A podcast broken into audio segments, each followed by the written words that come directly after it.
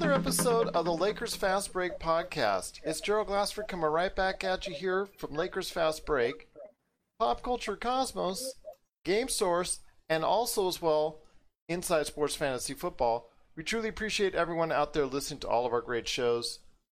But I tell you what, it's going to be an important week we have coming up here on the Lakers Fast Break because this week we have so much to talk about when it comes to Orlando and the fact that players have to commit for a you know I guess you know quite a stretch because this week on the 24th they have to commit on whether or not they're going to play or stay. And here to talk to me today about that plus also some secret workouts with the Los Angeles Lakers and so much more is the man behind Lakerholics.net you got to be part of the conversation today at Lakerholics.net. He's a good man indeed. I know him as Tom Wong, but you know him as Laker Tom. And Laker Tom, it is very much a important week for not only the NBA but the Los Angeles Lakers as well. Secret workouts. It's going to be a fun week to see what happens, Gerald. And uh, uh, time's moving fast now. We're getting close to the time the players are going to have to go to Orlando, and uh, and lots of decisions are going to be made as to what's going to happen with the teams. I, I saw this morning that Davis uh, Bertans has decided not to play.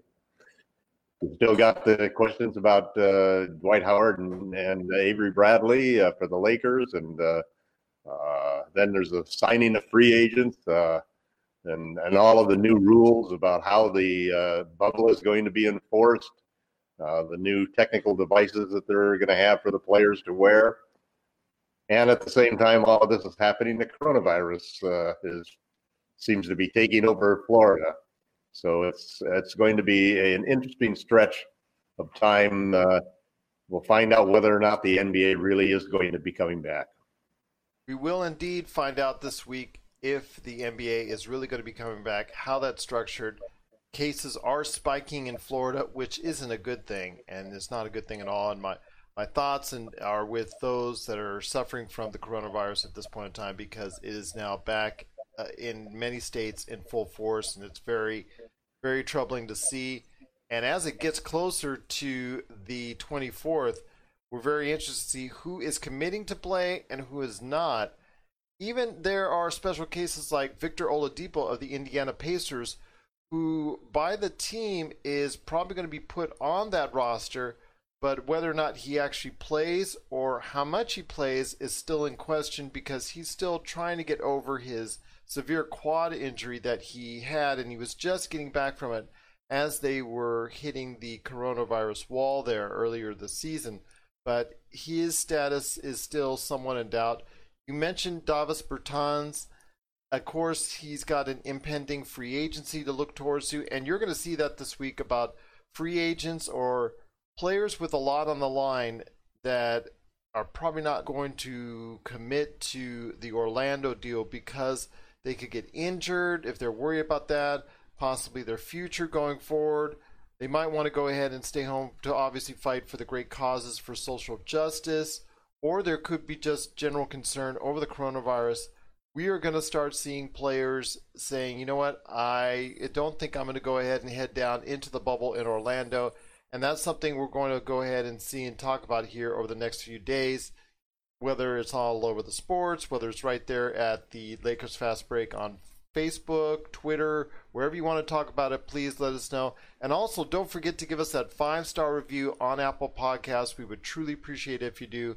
But Laker Tom, lot to talk about today when it comes to what's coming up ahead for the Los Angeles Lakers and some of the things that they've done recently as far as all the news and all the, the things that they're talking about in regards to fighting social justice. What does Jeanie Buss have to say, and what kind of actions did the Lakers take? We'll talk about that as well coming up on the Lakers Fast Break. But first off, my friend, it is the week to commit to Orlando.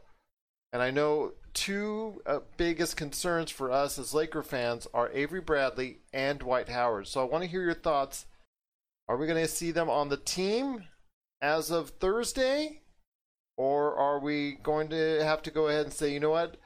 We're going to go on without you guys, but we wish you the best of luck and we want you to go ahead and carry on that great fight for social justice. Kind of interesting that uh, as you were in, as you were enumerating all of the different reasons why players may not want to come down to Orlando. You know, the concern about your contract situation, and if you're a free agent that's looking for a big payday, the last thing anybody wants to do is see their their career as financially get set back the way that Boogie Cousins did by going out and getting injured. And definitely, it's it's a concern coming back uh, after a long layoff like this in the middle of the season. Definitely has to heighten the odds that somebody could get injured. So it's easy it's easy to understand Bertan's decision. He's he's ready for what is probably the biggest payday that he's had in his brief career. And then there's also those who are concerned just about catching coronavirus. You know, um, I think we saw that they in the reactions to Donald Trump's Tulsa event that people are still a little hesitant to go into crowds and and to go into situations and with everything happening down in Florida where it's now almost becoming the new epicenter of the of the pandemic it's easy to see that being another factor. For the Lakers fortunately I haven't heard much about anything other than desire not to interfere with the great progress and attention that's being uh, accumulated by the Black Lives Matter protests and everything. And, and I think that that's the main concern of Avery Bradley and Dwight Howard that they don't want to they don't want to have basketball interrupt and undermine all of the attention and progress that we're seeing with the Black Lives Matter movement. Where does that end up in the final analysis? I think that they're both going to play. I think they're both going to commit by the 24th. And I think there's several reasons for it. One being that I do agree with the positions that the NBA, by responding properly to concerns that people have about about the playoffs, the resumption of the season, detracting from the movement. I, I think that we're starting to see a lot of things align that are saying that it's probably better off for the movement for the players to be in there to be active um, we're seeing that baseball is in danger of not being able to have a season put together. We're seeing Dr. Fauci say that the NFL is a difficult situation. Um, and what it comes down to is that the NBA, the only really only real reason that they have an opportunity to finish the season, frankly, is this whole bubble idea that they can put everybody into one spot, which you know the NBA, the NFL can't do, and MLB can't do. But the Lakers uh, and the NBA are hopeful that they're going to pull this off. Um, I also think too that a big factor in this is is the com- camaraderie that the Lakers have as a team. I don't see Avery Bradley or Dwight Howard when push comes to shove wanting to undermine their team's opportunity to win a championship. Um, LeBron's opportunity at 35 to win his first championship with the Lakers it's both Dwight's first opportunity and Avery's first opportunity to win a championship. That's not exactly true, my friend. I mean, thanks to Dwight Howard's fantastic free throw shooting, he actually free throw shot himself out of a title. So let's just go into that right there. Well, but he hasn't won one, and he's never had a chance as good as this chance. I, I think it really comes down to the camaraderie of the team and not wanting to disappoint LeBron James. There's also one other factor that always plays into these situations, which is that uh, you've got Markieff Morris and Dion Waiters sitting there looking for playing time. Almost everybody is almost assuming that every single player who's got a player option this season is going to extra is is not going to exercise that option. They're going to opt in and want to go through the final year of their contract just for pure financial reasons. So you know Howard Howard is a free agent, but Bradley has another year on his contract. He's going to opt in on that. And frankly, if Howard were to decide not to play and Bradley were to decide not to play, it would open the door for Waiters and and for Markieff Morris to get more minutes and possibly a bigger role on the team. And I, you know, at some point in time, I, you know, I really admire the positions that Dwight and Avery have taken, but at some point in time, you also have to weigh how that affects your career. Um, and as selfless as you may want to be, all of these things go into everybody's decisions. So I'm hopeful that, that both guys will decide, and we'll find out in a couple of days. We will find out in a couple days. We will find out indeed. And I want to go ahead and talk about some of the rules for Orlando. Well, actually, first, I want to go ahead and talk to you about those secret workouts because you mentioned that real quick. I mean, I know LeBron is always working out somewhere in secret, but I know he's getting in shape. Well, he's always in shape. So I, I just know he's working out with some of the Lakers, I would imagine. And also, it's important to keep that rhythm going as the fact that we're getting into a stretch now that where we're going to commit to Orlando. But it's interesting to see some of these teams like the Lakers now going ahead and saying, you know what, we're going to go ahead and commit to starting right away on that championship run by working out with each other as far as you know going to the practice facilities going to maybe uh, some side places and whatnot.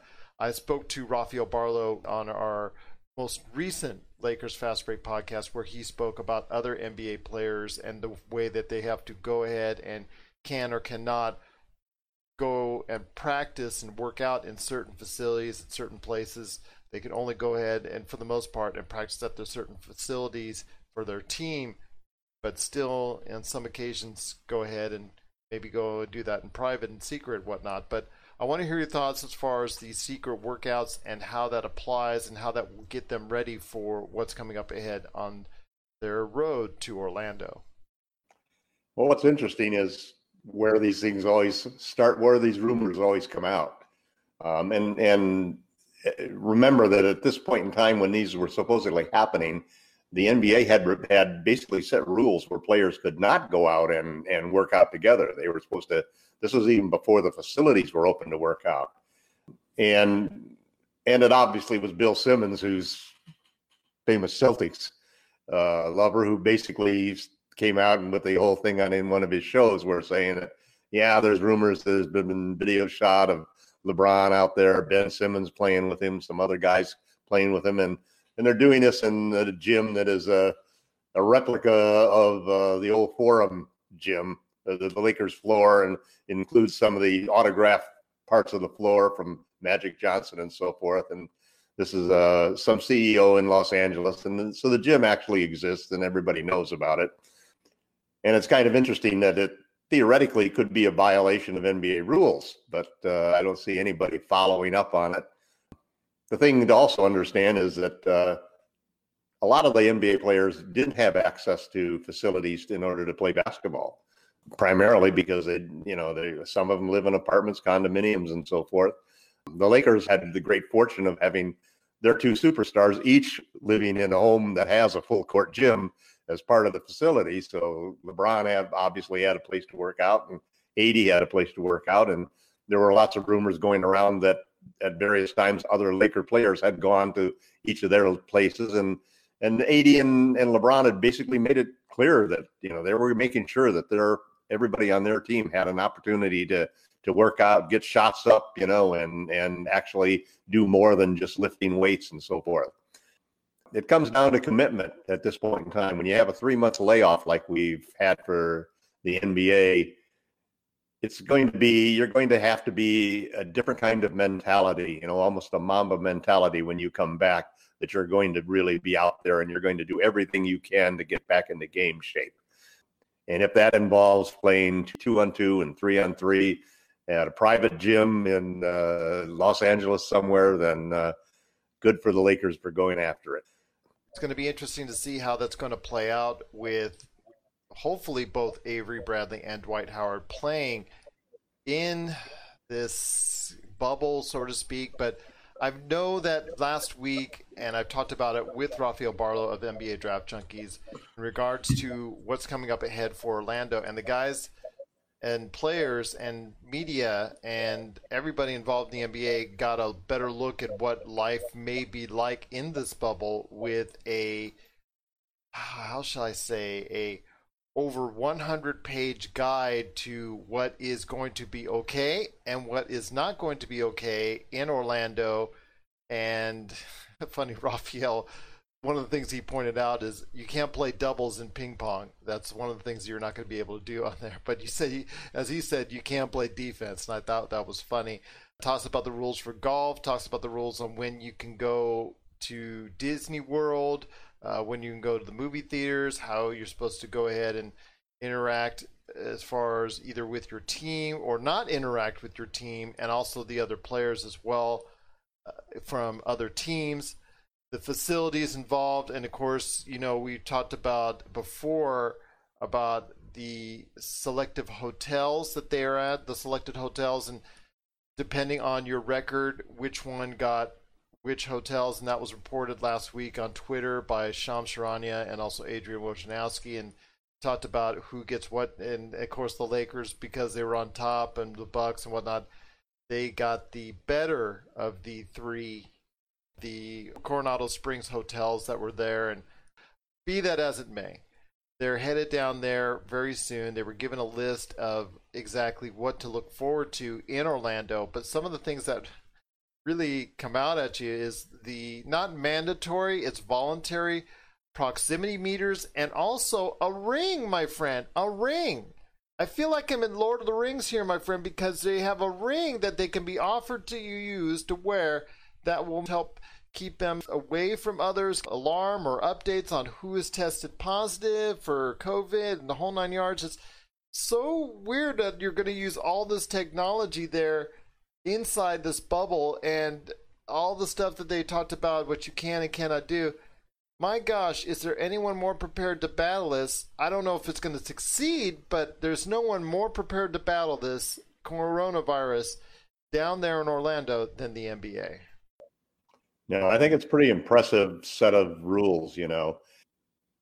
It'll be interesting to see whether or not we have a fallout of players who just did not want to because there were a lot of objections to some of the rules initially, feeling like that he would guys would be stuck and and and basically that whole optics of being a whole bunch of black athletes locked up in prison, so to speak, not able to go out and in total quarantine that's not something that's very easy to deal with, as all of us who've been self, you know, sheltering for the last two months understand that you know it's a difficult situation to do that.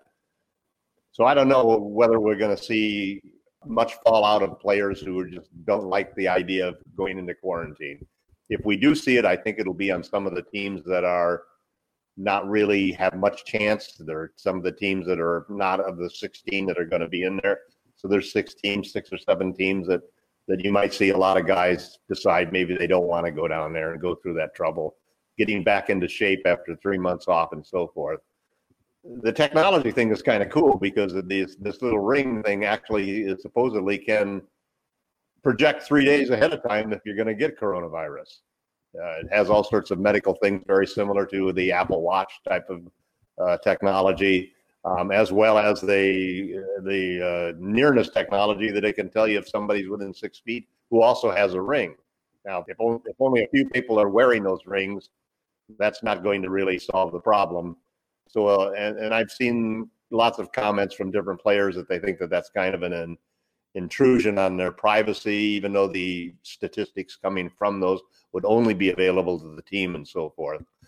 So it's a, it's an interesting experiment, and I think that some of the stuff is going to work and some of the stuff is not going to work. I give the NBA great credit for actually taking the steps to to really utilize technology to to actually find a venue that that hopefully can work and put together a plan that uh, working with the players association uh, that can actually allow them to resume the season.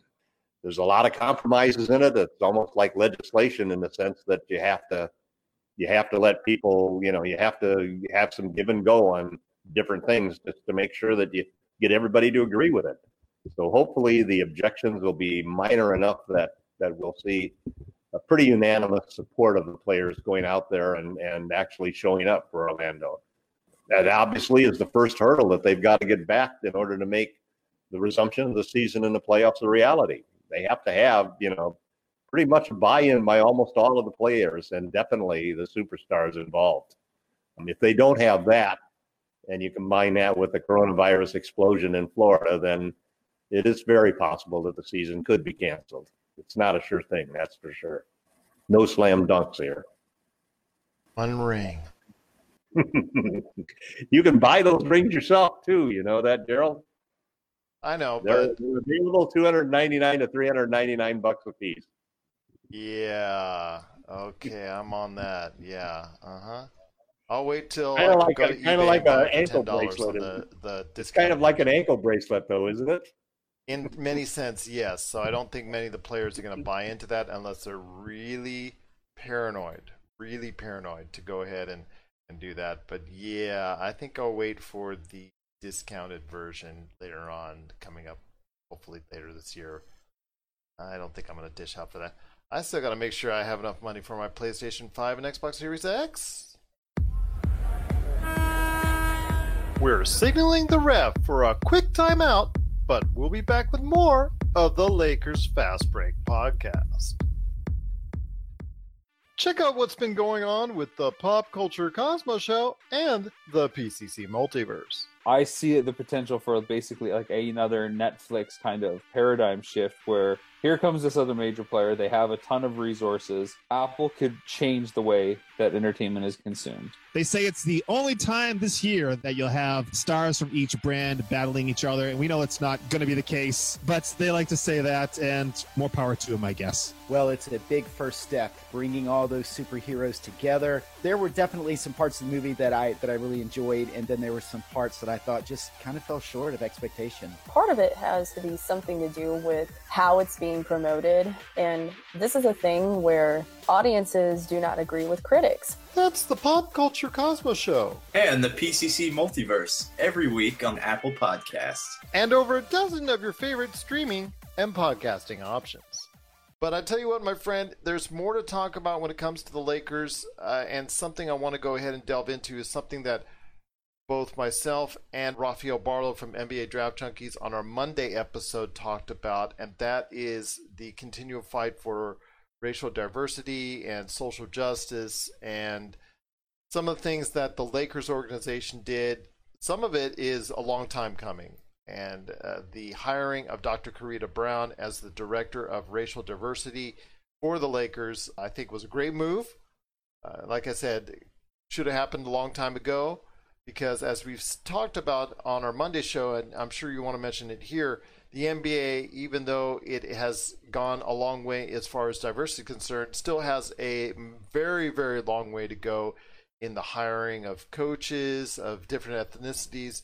Also, as well, talking about the front office is still a majority of white personnel, and you have to go ahead and, and become more diverse because when your league is 85% African American, as far as players are concerned, you need to have a, a coaching staffs and front offices that are more reflective of that. And one of the things that they did in a positive manner is the hiring of Dr. Karita Brown. And then Jeanie Buss, owner of the Los Angeles Lakers, went ahead and spoke about becoming more cognizant of the fight for racial diversity and as an organization taking that step and how other organizations need to go ahead and take those same positive steps as well. And what I want to ask you is this in your mind, I- I'm sure, as we've talked about on many occasions before about other aspects of this fight, uh, is this a good step in the right direction? But unfortunately, after she made those statements, Jeanie Buss also got some unwanted and unwelcome responses out there, including one in particular that even LeBron James took notice of and was very vocal against. And to me, I think it was the right way to handle it. And that person who made those statements, it just isn't worth anyone's time. One of the things that I found fascinating about the Lakers hiring of Dr. Brown is her difference making. The first thing she asked when she was approached about the possibility of the job, she wanted to know is the Lakers are the Lakers a non-racist or a anti-racist organization? And as she got into discussions with the Lakers executives about that difference, it sort of resonated with me as to be the real difference that we're seeing happening today versus what's happened the last few times that, that we've had racial incidents in this country. And it's sort of that if you're really not, if you're a non non-racist organization, That's no longer enough in this society that we're in today. You have to actually be actively anti-racist, meaning you've got to make steps to to do away with racism, to make sure that you have equal opportunity uh, in your organization, in your hiring practices, in everything that you do. And it's interesting, they had Dr. Brown talk to the players before they hired her, actually, and uh, impressed the players greatly and impressed the executives greatly that this was a position that was long overdue for the Lakers to put into place. And I think it's exactly the kinds of moves that would give comfort to great leaders like LeBron James or players who were concerned about the problems of racism that are we're facing in our society, like Dwight Howard and Avery Bradley. Dr. Brown's motives and everything, and how she's going to go about trying to make the Lakers a anti-racist organization rather than allowing them to just be a non-racist organization. Jeanie Buss, uh, I thought, was a terrific move to publish the racist email that she had received from a fan who was basically just ranting and raving in just uncertain terms. And it was great that she'd published that uh, and got a lot of support from LeBron and so forth. But this is the type of thing that you have to do if you're anti racist. You cannot allow stuff to happen and just let it wash by. You have to bring it out in attention and you have to, to, to make sure that people know that this is unacceptable. We're starting to see changes that are happening in this country. I mean, I never thought I'd ever see NASCAR outlaw the Confederate flag and statues for slave owners and traders uh, to the country that that caused the Civil War, uh, having statues still that are in the cities and in and municipalities around the country. So it's great to see all of these actions happening. I'm very hopeful that we're going to see some big moves in the area of legislation to to control police brutality, and uh, uh, those are all just first steps. And and you just hope that all all of this fervor that we're seeing, we saw it we saw it a couple of years ago with the Me Too movement, and then it sort of seemed to simmer down. But we're seeing something now that I think is going to lead to permanent changes and and for the better. Um, and I think every opportunity that the NBA players have going forward uh, is only going to be better served by them actually finishing the season and using the platform that they have to continue to put pressure on the rest of the American society and the world to bring racial justice to the forefront again. Well, I'll tell you what, I'm looking forward for this positive change going forward. I'm looking forward for the Lakers making more positive changes so that we can go ahead and have a truly diverse front office and a truly diverse coaching staff out there, not only for the Lakers, but for the other teams as well. And you're right, the NBA has to take these steps sooner rather than later. And I'm looking for more positive change in our society. And going forward, I'm hoping that the NBA, the players, the league, and everybody goes ahead and makes that effort to fight systemic racism and go ahead and takes those steps to provide a better society, not only for us now, but for our youth, our children going forward. And to me, that's very important, especially as a father of two daughters. I would love to see our society evolve and grow together as opposed to against each other. That's something I'm, I'm hoping to see going forward. Think about all of the injustices that seem to just all of a sudden just get taken and photographed on cell phones left and right and the continued response by the people and and especially the young people in this country that that are willing to go out there and risk being infected by COVID-19 in order to make a statement and go out on the streets and really rally. It's something that I that I hadn't seen since the 1960s, to be honest, in Berkeley and and all of the anti-Vietnam stuff. So it's it's a it's a beautiful silver lining in the in the cloud of racism that we're struggling with in the aftermath of the of the coronavirus and economic problems that have that have plagued the black community. Um, it's great to see that progress, and and I think we need to keep pressure on it continuously. We can't let this opportunity die and fade away the way so many other opportunities in the past have done. This is a chance to really make change, and we have to take advantage of it. We do indeed, my friend. We do indeed. Well, there's still the back half of the hour, my friend, as we're going to be talking more about what's going on. But before we do, I want to ask you real quick can you give everybody an update of what's going on with Lakerholics.net, everything that's going down there? What's the conversation like? I want to know what the Lakers fans that reach out to you each and every day, each and every day on Lakerholics.net, what are they talking to you about? I know for me, what I've seen in the traffic there is is getting a little bit more and a little bit more because getting gearing up, my friend. We're gearing up. But what are the individuals that are there? What are the the fans saying about what's coming up for the Los Angeles Lakers? Talking about things that matter to millions of people really matter, and as great as we think sports are, and so forth those they're trivial in comparison to the issues that that we're facing today. Um, and I think there's also sort of a an acceptance that nobody's wrong and nobody's right. You know, you you can look at these NBA players, and if some guy doesn't want to play and doesn't think it's right for him to play, for whatever the reason, whether it's whether it's an ethical reason or a fear of getting injured or a fear of, uh, of testing positive, people are putting their lives on the line. And you can't each person has a right to make their own decisions about those types of things. So i think there's been a good deal of unanimity that we're in a point in time in our country where we're dealing with issues that are far more important than sports. Even though we're a sports blog and we're diehard fans and it'll break our hearts if the lakers don't get that chance for the 17th championship and lebron misses that opportunity at age 35 to win his first laker championship those are trivial matters compared to the the things that are happening in our society right now today.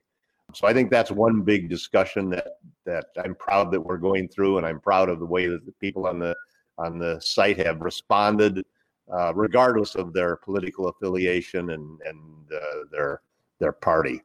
The second thing is that a lot of discussion just about how are the Lakers going to do in the playoffs. We really need Avery, you know, and we need waiters to come up big, and, and we need Markieff Morris to shoot like he did when before he got to the Lakers.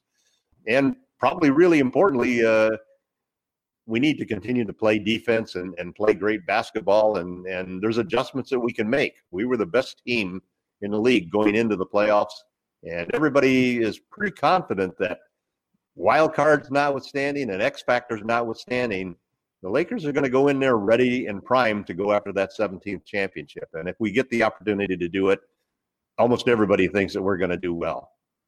Nobody has had any doubts. There's going to be nobody's doubting that the team is going to be ready to play, that the leadership on the team is going to come out and play their very best, and that every player is going to contribute and, and come out and really play hard. We're the favorites in Vegas. And uh, well, we're second favorites. We're second favorites. Milwaukee is now the favorites right now. Milwaukee's now the favorite. I wonder how they can do now, that. Now, now the favorite. So. Well, the problem with Milwaukee is they only have one superstar. We have two, and but uh, you uh, can't say that the other way around. Indeed. So I don't know. It, I'll tell you, my friend, it's going to be something that we're going to look at extensively, and you and I are going to go ahead and talk more about it on upcoming episodes of the Lakers Fast Break and you know, as it gets closer to this Orlando bubble and the training camp and the weeks ahead, I'm looking forward to it. I mean, it's so nice to be talking about a league that has somewhat of its ducks in a row. I mean, obviously not everything's in place. We're we're still talking about uh, you know which players are going to make it, which players are not, and I'm telling you right now that there's still so much to talk about as far as the NBA is concerned, but they are miles, along with the WNBA, miles ahead of the other major sports. NHL looks like they're almost in secret, but they've got somewhat of their act together. But when it comes to the NFL, it's still very much up in question. How are they going to be able to pull this off? And Major League Baseball, they just outright the players and the owners just, uh, and obviously uh, Commissioner Rob Manfred they they just flat out hate each other. It's you know when you, you watch these other sports and what's happening, and, and, and you have to understand too that for the NBA and NHL, it's finishing the season. they don't have the dilemma that Major League Baseball and, and the NFL have, which is how to even just get the season going. So there is a difference there. You know, it's uh, yeah, like I don't think the NBA could play the entire season if they were going into it in a bubble in Orlando. You know, we can maybe stretch it out to to do it like we're doing, but so I do. I think it's important to recognize that the Major League Baseball and, and the NFL have a more difficult situation. They're they can't solve their situation with a bubble like the like the like the NBA could. So that that's a big factor in it. But you know, the NBA has been sort of the prototype for how you how you run a league and how you integrate players' interests and owners' interests and and and run a progressive league uh, that that's really the show for everybody to emulate. And I think that the the way that they've approached the problems uh, is a great first step. If we can pull off a successful completion of the season and a playoff, then we'll have to face the same problems that Major League Baseball faces and that the NFL faces, which is players are going to have to take a hard look at exactly what what the new CBA is going to be like, uh, because whether or not they they end up with a lockout and the termination of the CBA using the force majeure clause or anything like it, it's a simple reality that the 2020-21 season is going to require dramatic changes and that essentially are almost a rewriting of the CBA for the NBA in order to be successful. Well, I'll tell you what, my friend, there's a lot to talk about when it comes to the Los Angeles Lakers and the road ahead. But when it comes to Major League Baseball, they can't even get their act together. They're now down from what was it? Uh, yeah, 100, well, 162 games. games yeah, all the way down. Whittle, whittle, whittle, whittle, whittle, whittle, whittle down. Now they offer 60, and they can't even get that. I guess it's because the playoffs, when it comes to the Major League play, Baseball players, the players want the full playoff structure, and of course the you know the almighty dollar and the payoff because of it. Whereas the owners are just trying to get. I don't know what the owners are thinking about, especially Rob Manfred as a commissioner. Just it's a scene where it's not the way you're supposed to be going about it, especially during a pandemic. But at least the NBA, for the most part, I understand with Kyrie Irving and the, his thoughts and his voice out there, and obviously with Avery Bradley and Dwight Howard and several other players following suit, there's not been this total agreement as far as from the players, but at least the conversations are there between the players in the league, and that's something a lot of these other leagues do not have.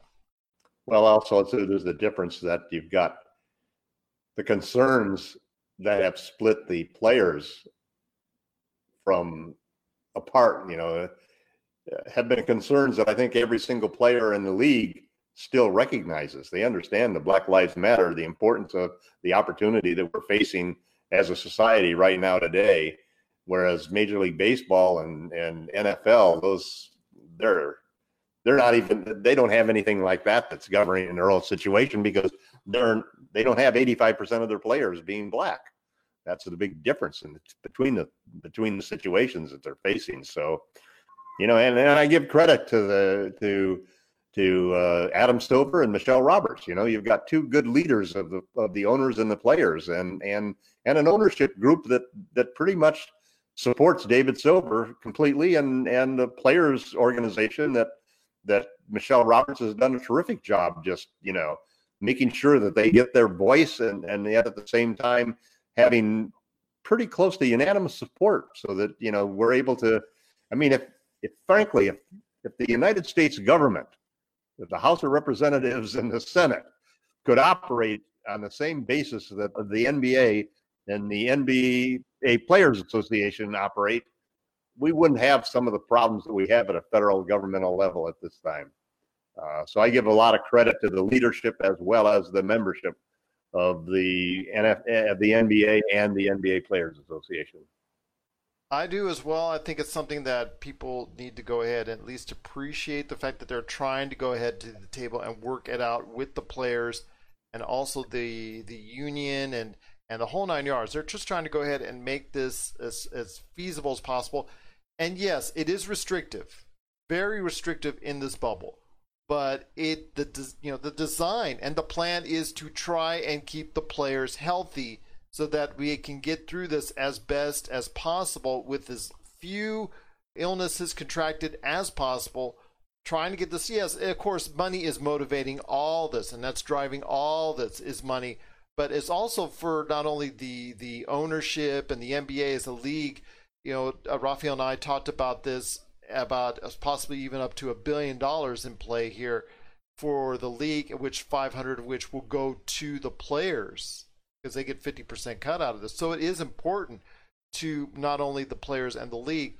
I mean, trying to salvage what you can out of the season, which has just just really been one heck of a season, my friend, and not in a good way at all. Yeah, you know, the, the other factor too is that how well this experiment goes to finish the season is going to have great repercussions on next year. And because next year, the, you know, and, and the future CBA, to see things fracture apart the way like they have with Major League Baseball is a sad, sad story. And it doesn't bode well moving forward because the pandemic is still going to be here. People are not going to want to get into crowds. Um, we may, you know, there's a good, there's a very strong possibility that we may see COVID 19 becoming a new version of the flu that's around every year that everybody you got to get vaccinated for again because the the having just even caught it doesn't protect you for long. It could be just a couple of months for people who have a light case of it, and maybe just you know six months for somebody who had a very serious case. So it's it's something that's going to be around maybe a lot longer than people really think. It's not just going to go away as soon as we find vaccinations, uh, slurs of sport and so forth. So that means it's a new normal, and everybody keeps forgetting about this whole new normal that's going to happen, and and and it is already happening, and we're already seeing the seeds that are being planted everywhere, and how we deal with our educations, how we deal with schools, how we deal with jobs, how we work remotely, how we handle crowds, how we handle different types of businesses, and the challenges that that a lot of different industries are going to have, and the changes it's going to make in just how we how we do our everyday life and so forth. And at the heart of that is the whole issue of sports and gathering big crowds of people together. You know, indoors or outdoors. You know, so. Uh, the NBA is is doing the right thing, and and and I think in the end, all of the players are going to see this too, and I think we're going to see very few people opt out of going to Orlando. I think we're going to see a unanimity and a desire to understand that we can support the Black Lives Matter platform.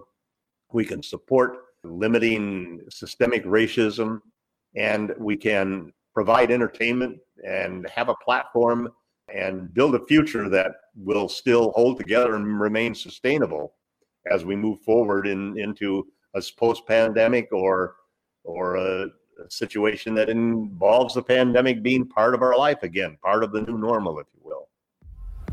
We'll be back with more of the Lakers Fast Break podcast.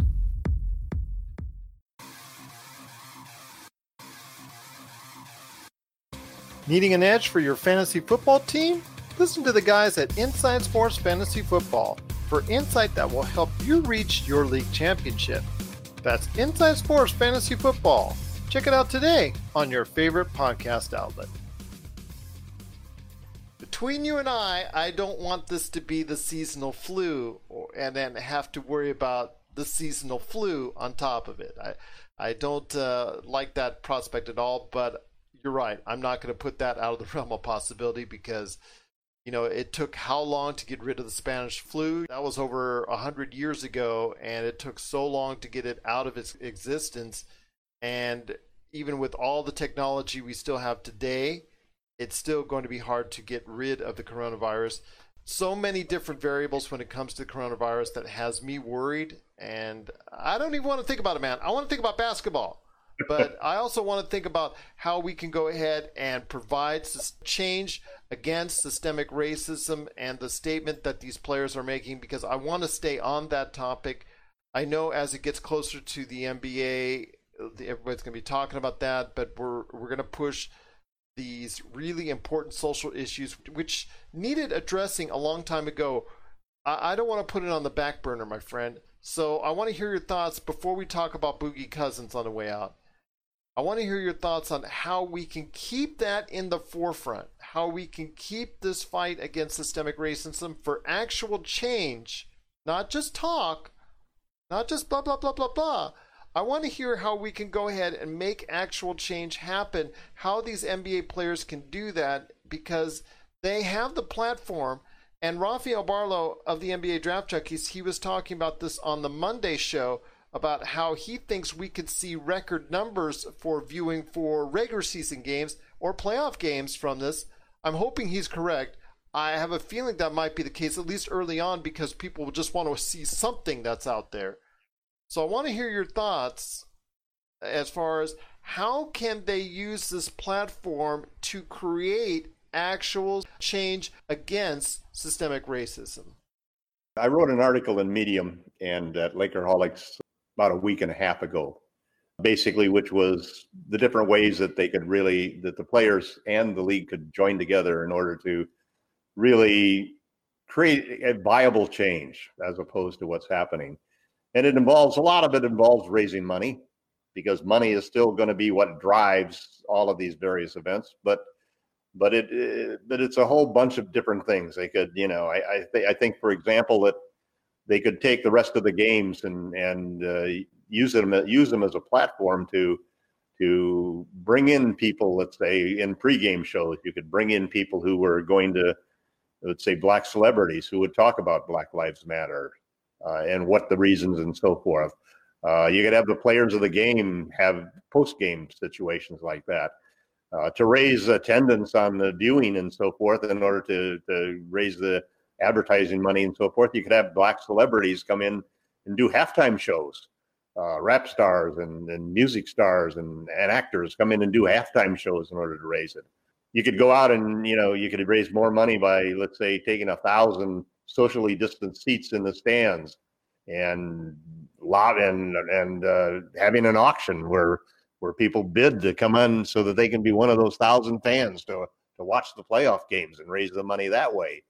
Uh, you can you can do all sorts of things to make sure that there that the subject of Black Lives Matter becomes synonymous with the NBA and it's synonymous during those broadcasts that every broadcast that you make has opportunities for people to lobby and support and talk about that situation. What it really comes down to is the power of the power of the platform depends upon maintaining awareness and educating people. And if we can use that power uh, so that the NBA becomes synonymous with it, it's it's it's making things like every jersey that's sold from now on has a Black Lives Matter patch on it so that you get all of these new jersey sales and you get kids out there wearing these things and so forth. So I think that there's a lot of things that they can do both on an educational and awareness level to make sure that the playoffs don't detract from the movement, but enhance the movement and give it a platform in which it can really educate people and and keep the point of attention, keep people's eyes on the ball rather than letting it slide away so we miss an opportunity to make change.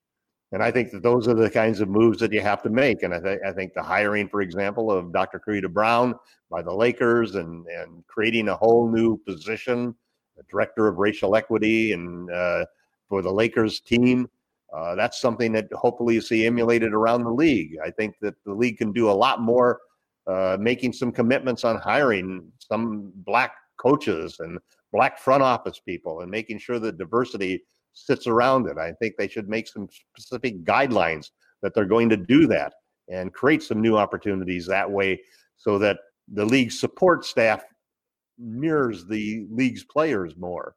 Um, there are a lot you see you see it now in broadcasting, so something that we know can be done, and and you know it it's just just a whole bunch of steps that I think can put together, and it's it's basically putting together a program. And, and when you see players like Dwight Howard and Avery Bradley and and Kyrie Irving, even though I have some concerns about some of Kyrie's motivations, when you see them take stands that that seem selfless like that, and that really that really put into perspective the difference between a social policy that affects millions and millions of people versus a bunch of basketball games that really affect only a few people.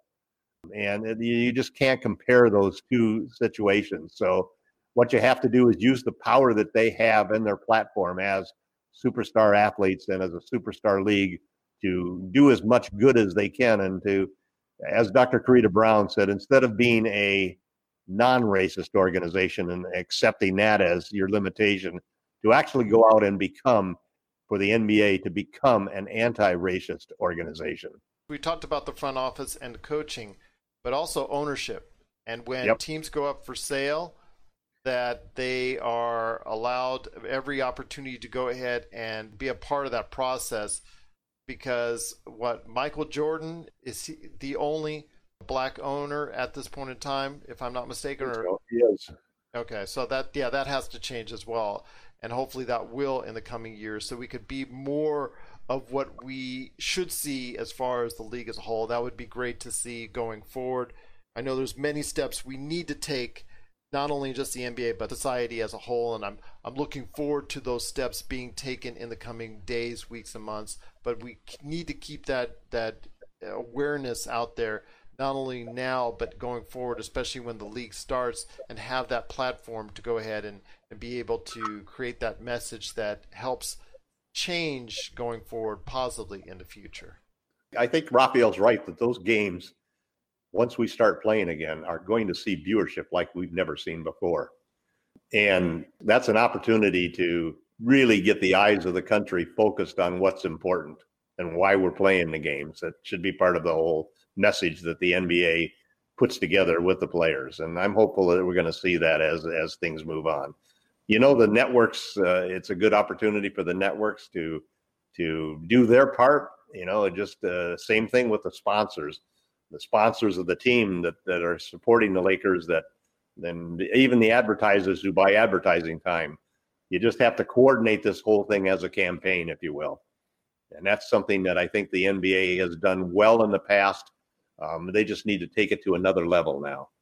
Well, I'll tell you what, my friend, it's a lot to look forward to, and in the coming days, weeks, and months, we will see more. I'm hoping for that continual message to get out there, and I'm hoping for it to get out there with the NBA and also a lot of other places as well.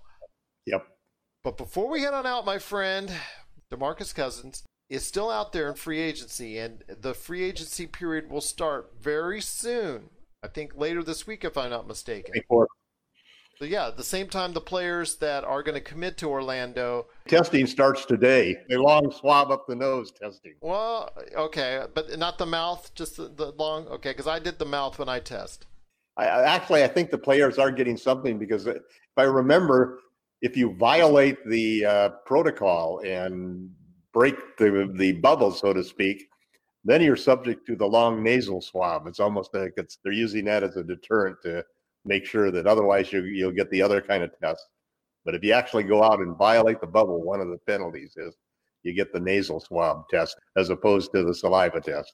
I've taken the, the mouth swab test and that was nothing, so I don't want to do the nose test. So I'm, I don't want to be in violation. I don't want to be in violation.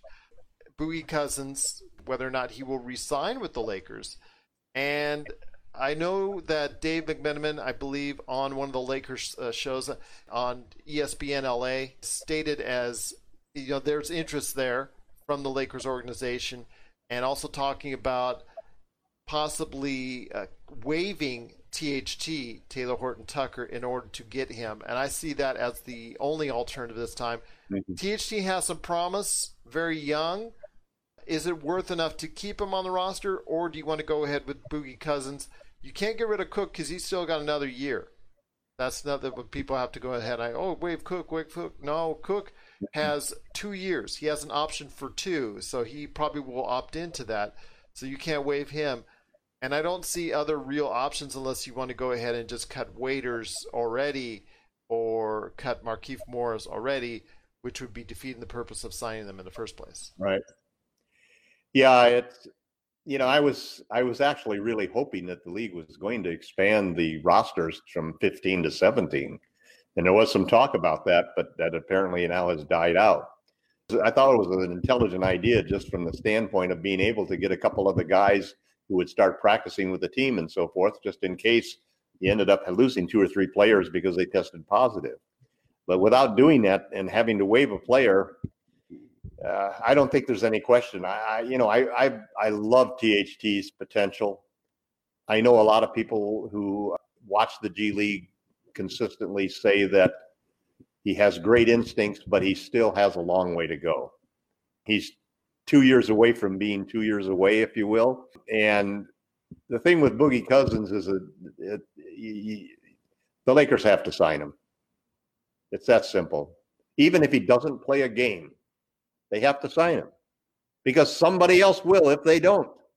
And that means all of the loyalty they built up for this entire year and the and the chances of getting him next year are slim to none. Because if another team signs him, then it's going to be an open door for him because he you know the Lakers need to do that.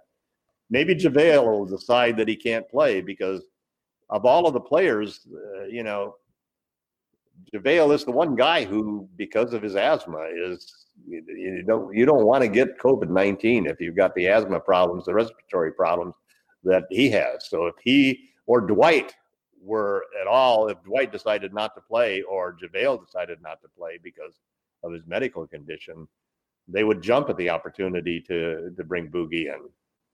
But I think that if they have to waive THT, then they have to waive THT. You have to sign Boogie Cousins. You can't let him get by. He is the player. The other factor is Anthony Davis. Anthony Davis is still a free agent, you know. He can walk.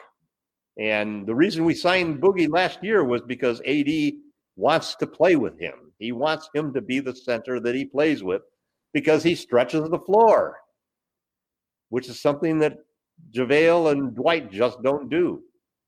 So Eh, to me, it's a 100% sure situation that the Lakers cannot allow Boogie to slip away. A single word about what kind of shape he's in, but he's been 12 months now from the injury. And he was ready, supposed to be ready to go and in shape, supposed to be on progress to be ready to pull, return to play in June. Well, maybe we don't need him until we get to the Clippers or the Bucks, but which is going to be late September, early October. There's a good chance that he can help. I mean, he's a better passer, he's a better shooter. He's not as good a defender, that's for sure. Even in, even if he comes back 100%, then he'll probably come back hopefully at 80%, you know. But an 80% boogie is still uh, close to an all-star player and you can't you can't get a player like that when you've got two superstars on their salary already, not without wiping out and sending everybody out like they might want to do for Giannis. Uh, so I, you know, I, I think that they have to make the move to sign Boogie, and I expect them to do that. You realize, of course, that the top two percentages from the three-point area are possessed by Dwight Howard and JaVale McGee. Yeah, but the number of attempts are under ten for each one of them. yeah, this is true. This is true. Just thought I'd point that out. No, I saw that. I saw that every time I look at the three point averages. Well, I'll tell you what, my friend, it's been great talking about Boogie Cousins, everything going on with uh, the continual decisions that are going to be made. It's going to be a very important week in the NBA as the players have to decide and commit to Orlando and whether or not they want to be in the bubble. So it's going to be very interesting to see who's in and who's out. And we'll follow that this week, and we'll have hopefully more discussions talking about that coming up here in the future on this week and more. And I want to tell you right now, Laker Tom from Lakerholics.net, be part of the conversation today at Lakerholics.net. And Laker Tom is just always so great to have you here. I cannot thank you enough for doing so. If you want to reach out to Laker Tom at Laker Tom on Twitter, for us it's at Lakers Fast Break on Twitter. Or if you have an email, you want to go ahead and email us, LakersFastBreak at yahoo.com. Well, Laker Tom, it's been great talking to you. Again, some major decisions coming up this week, and we'll report it all to you as soon as we hear it right here. Thanks for watching, thanks for listening, and we truly appreciate you being part of the Lakers Fast Break podcast.